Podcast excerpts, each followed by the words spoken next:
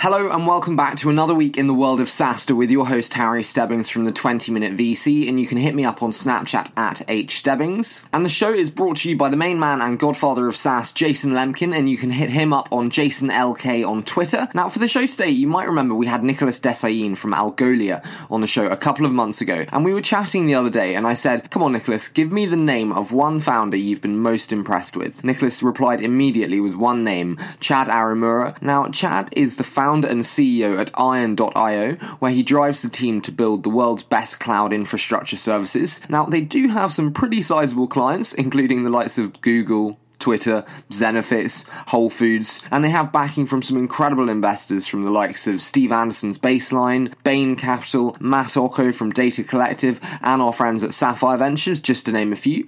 And prior to co-founding Iron.io, Chad was CIO and founder of All Dorm Inc., a collegiate media and marketing company that provided fundraisers and viral marketing campaigns for clients such as Volkswagen, Domino's Pizza, and Visa. However, it's now time for me to shut up and to hand over the mic to the one and only Chad Arimura, co founder and CEO at Iron.io.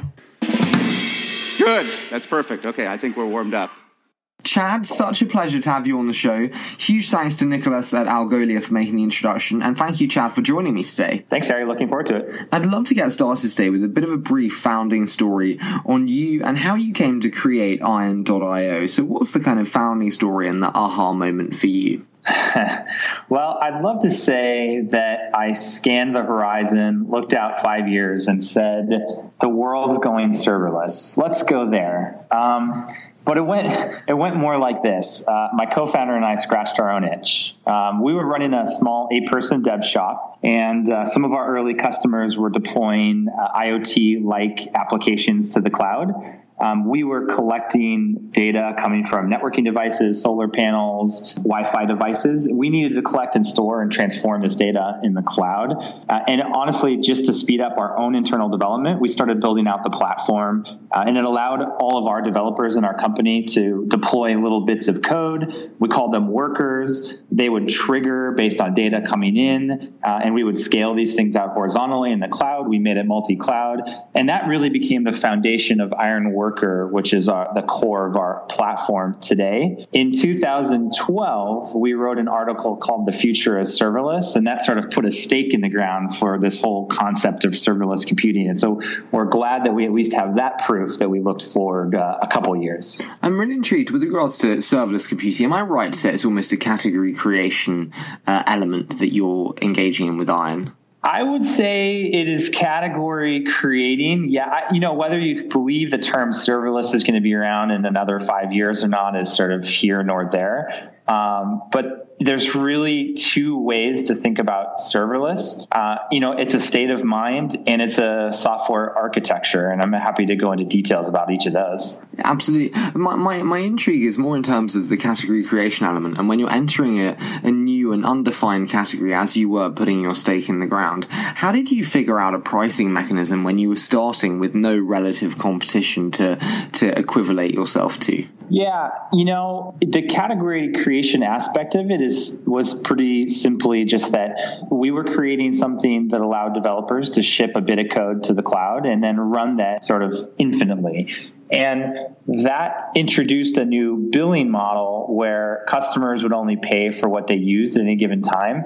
And it really flips the whole model of compute consumption on its head. And so early on, we recognized that customers would pay for what they used and, and no more. And that the fact that we could actually execute code in very small bits, so we're talking like seconds at a time, that enabled us to keep our costs down in terms of resource allocation on the back end. So it was almost by accident that we fell into this concept of category creation, which we're seeing being trumpeted by some of the largest companies in the world now, including Amazon, Microsoft, and Google. Mm-hmm, absolutely. In terms of kind of with that um, pricing mechanism, did you have a target customer and a defined customer segment that you were going after in the early days?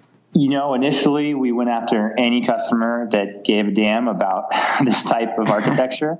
yeah, there's your one swear word. but damn. Um, damn, that's as that's as high as I'm going to go. Uh, no, we would go after any customers that cared, and it turns out that developers very much cared about this concept of serverless computing because it really flipped the whole concept on its head in terms of never having to think about servers underneath. Again, it's really at first and foremost a state of mind when developing software, and developers were the first ones to care. So, like any startup, we saw customers from very small companies, early startups, trailblazers, bleeding edge companies. Um, and then over time, we started to move more into mid market and enterprise customers, as you can see from our logos on our website today. Mm-hmm. How did you look to harness that developer centric community in the early days? Uh, very classic uh, marketing around content. I mean, our company our company now is fifty, over half engineering, and so we encourage content creation. We're very active in communities such as the Golang community, the Docker community, um, containers.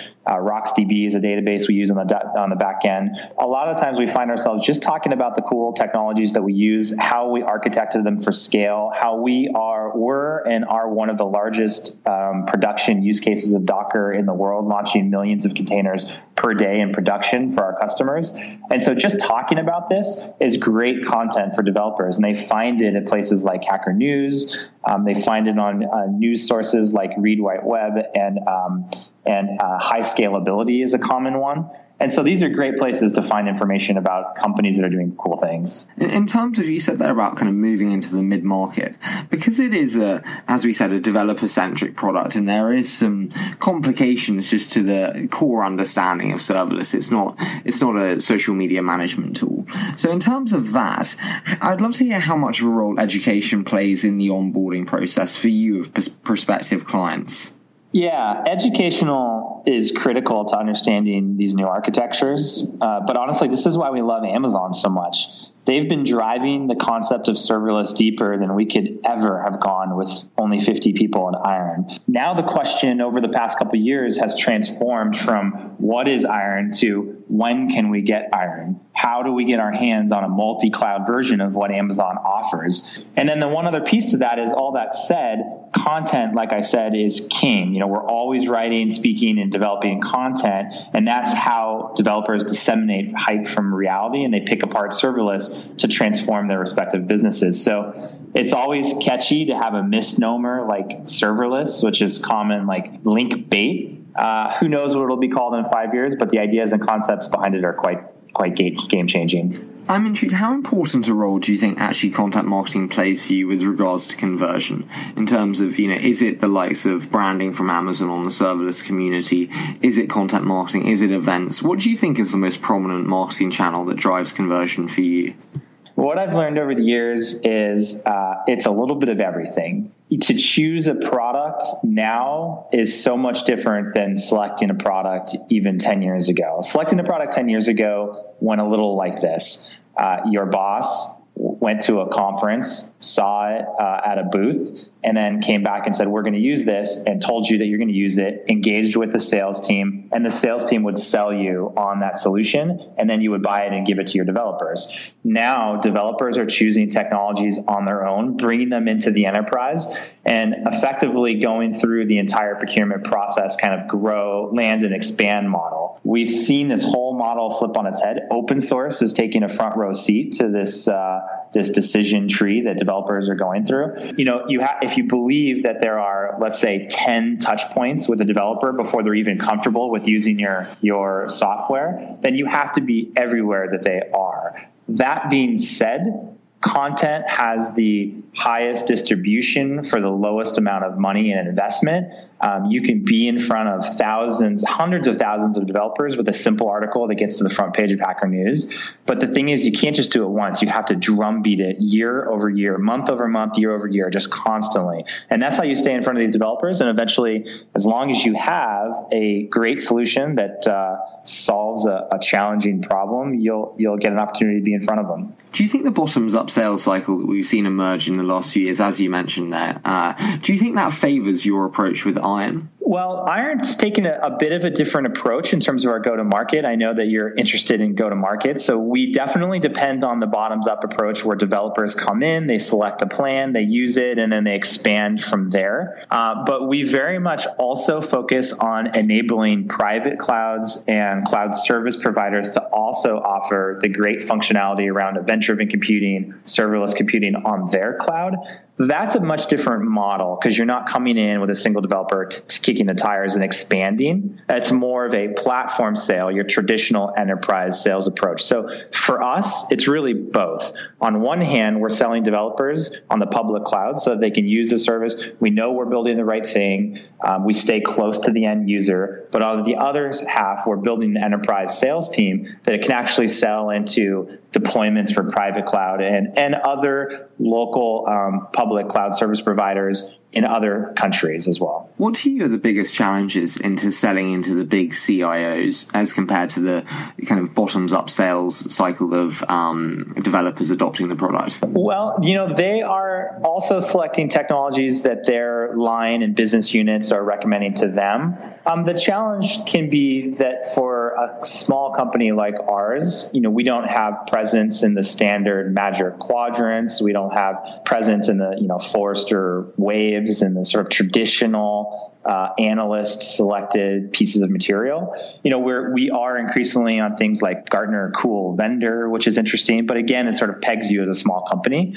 Um, so it's harder to be, it's challenging to be part of these things unless you're 200, 300, 500 person company. You've raised 50 million to 100 million, or I just recently saw that there's a 600 million dollar something raised by Pivotal, which is another classic enterprise sales approach. So being larger than life is is important, but also difficult. With regards to, to these kind of large contracts, so when looking at some of your clients, I mean, they include the likes of Twitter, uh, no small companies.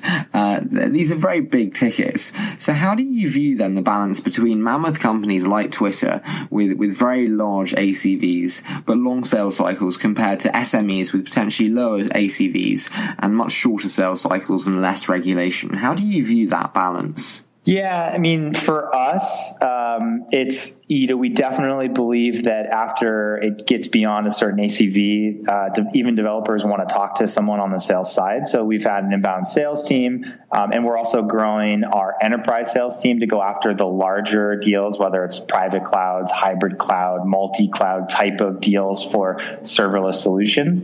Um, but we are um, more and more reintroducing the self-service model where you can automatically gain and consume and upgrade all on your own. So it's a completely self-service model up to a certain ACV. And I think that's an important buying cycle and buying process for developers that we actually made a transition from for a while and we're moving back into now. You said about your enterprise team there going after specific clients. How important a role does ABM play for you in your marketing strategy?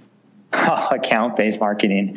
Yeah, I mean, that's extremely important um, because, for example, with a private cloud, multi cloud deployment, there's, you know, very, very targeted customers that you can go after. In the public cloud service provider space, there's maybe 50 customers in the world that are far enough along in their digital transformation journey that they're ready to consume the technology. So, um, having enterprise sales folks that have uh, leveraged experience with these customers, that have leveraged relationships with these customers, is extremely important. Now, those reps do not come uh, inexpensively like you would with a very sort of traditional inbound model pick up the phone take an order. It's a different dna with regards to the as we said the very large clients is the long-term plan to move downstream with time to smes you know, well, again, we, we've gone the other direction. So we've start, you know, when we started the company five years ago, our average ACV was probably twenty dollars. Then it went to a 100. Then I went to a 1,000. Then I went to 10K. And now easily the bite size is, is around 100K for customers. And so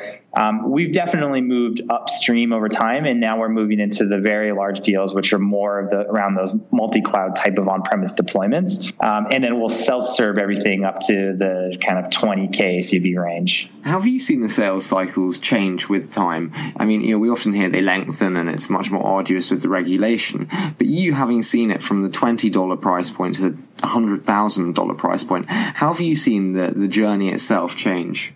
I'd say that the journey is definitely faster than it used to be, uh, even you know five, ten years ago. Um, it's you know it's pretty easy. Anything that can go on a credit card can happen almost immediately, and, and we tend to find that to be maybe up into the six to 10K range at the high end for credit card purchases. Um, and those can happen very quickly. I mean, literally uh, within the first couple weeks of, of trying the technology. Beyond that, you enter procurement processes. The larger the company, the harder the procurement process. Um, we'll see anywhere between a four to six month sales cycle. And then on the very large deals, 12 and up, which is tough because the world changes a lot in 12 months. Small companies generally raise money to last runways of 18 months. So you can imagine on an 18 month runway, sustaining 12 to 18 month sales cycles is very difficult. That's why you really have to leverage uh, investment money from from financial institutions. Uh, and, and, then I want to dive into a quick fire round called the 60 second SaaStr. So 60 seconds per answer. I give a short statement. How does that sound? That uh, sounds just fine. So let's do your favorite SaaS reading material. What kind of book, blog, newsletter, writer is your favorite for SaaS content?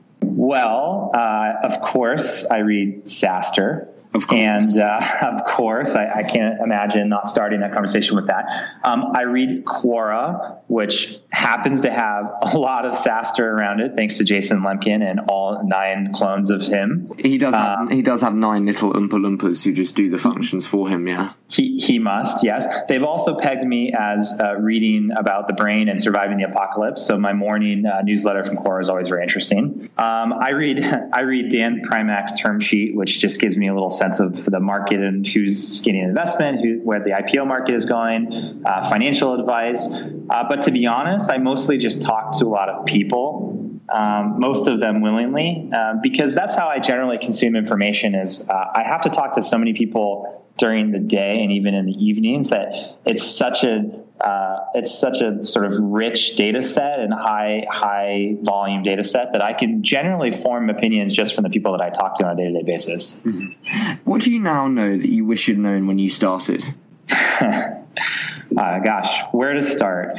I would say number one is hire a product leader early, like seriously day zero. Um, oftentimes, entrepreneurs and founders, well, not oftentimes, almost always are very product centric people, but you become so busy so quickly um, with the business that you ignore to hire product leaders early, and then it's a harder thing to hire later on. And then Number two is build values and culture into the DNA of the company. Again, from day zero. With in my case, you know, you seem to think that DNA, the culture, will sort of just mimic the DNA of the founders and it will just happen, but it doesn't. You really have to architect and create it as you go. And I would architect that in from day zero. And then let's talk about how you deal with stress as a founder and a CEO. well, uh, number one would be my wife, of course. She is uh, she supports me all the way through it, all through the ups and downs, uh, and she's been there from the beginning of, of the business. So, so you know, I love her dearly. And turning off from the business is is key. You know, I know that there's this concept of work life balance, but that's way too oversimplified because reality is it's always gray. Like you're thinking about your business 24 hours a day, seven days a week, uh, but you have to really make an effort to turn off because if you turn off your mind, you turn off the business, it'll help bring more signal through from non work life. And that's how you can strike a balance. And then I want to finish today, and this isn't a quick fire, so don't worry about uh, time restrictions here, but it's just on the scaling of Iron. And you mentioned there about hiring a product leader uh, in the very early days. So, first question is Would hiring a product leader be your first hire? Absolutely. Yes. It's, it is the number one hire that we'll be looking to make here very soon as a, a leader that, that runs product.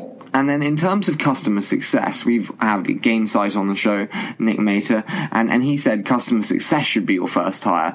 Uh, maybe a little biased there, Nick, but but to what extent do you agree with this, and how core has customer success been to your growth with Iron?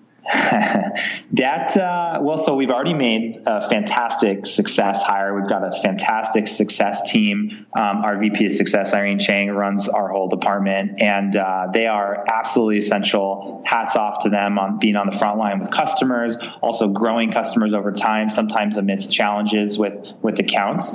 Um, so I would certainly make that a top three hire early on. In fact, I wish we had been able to recruit her earlier. Um, but yeah, success and product are two things that you sort of uh, ignore in the beginning of the company formation, and I would definitely make sure those are on the list. And you said about culture there and really being deliberate to bake it into the, the company DNA. So, what do you do to really bake that in with the growth? As you said, you've got 50 people now, you're growing more and more with every day. I saw on your LinkedIn kind of hiring in all jobs. Um, so, so, talk to me about how you bake in that culture with the ex- excessive growth of Iron. Yeah, I mean, getting together as a team on a regular basis is critical. That's one thing that we've actually uh, neglected to do over the years. And so now we're starting to try and bake in more and more opportunity for the team to get together, not just both in the office and out of the office. I would say ha- having an office is is a very important step, which oddly enough took us many years to do.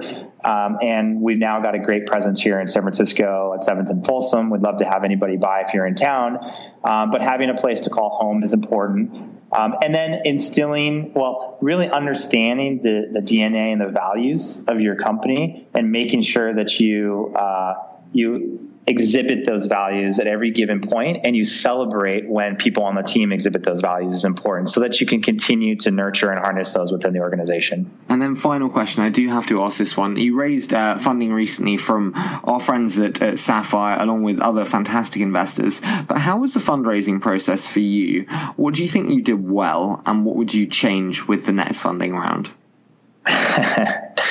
Well, we got funded, so, so that's a positive. Well. that's a positive. Um, and we've got some fantastic investors, as you mentioned. Um, and so they're part of the team. They've stuck with us for a long time. Some of them way before serverless was even a term. And so hats off to them. For improving, uh, I would certainly talk to more investors. Uh, it's extremely exhausting and it's like I don't know. I mean, it's sort of one of my least favorite things to do is to be out fundraising because I really want to be in the office building a company and working with the team and working with customers. But it's extremely valuable to be out in the marketplace talking to investors because not only do you get a chance to hone and craft your message that resonates, but you really get to take in raw input from countless people with varying degrees of different backgrounds. Um, and you can distill this into a market perspective. So unless you're like trying to colonize Mars and really nobody else's opinions matter, uh, it's really critical to be out in the marketplace talking to really intelligent people. And on top of that, the great ones, they, they make introductions before they really even, you know, know if your business like intimately because they want to add value and they know that connecting people within the industry is something that they, a value that they bring. And you never know what's going to come from that next connection. Well, it's been an absolute pleasure to have you on the show today, Chad. I can't thank you enough for sharing the incredible journey of Iron. I look very forward to seeing you scale into the 500 man or person, sorry, uh, 500 person company. And, and I really appreciate you taking the time out today. All right, Harry. Appreciate it. Thanks for having me on the show.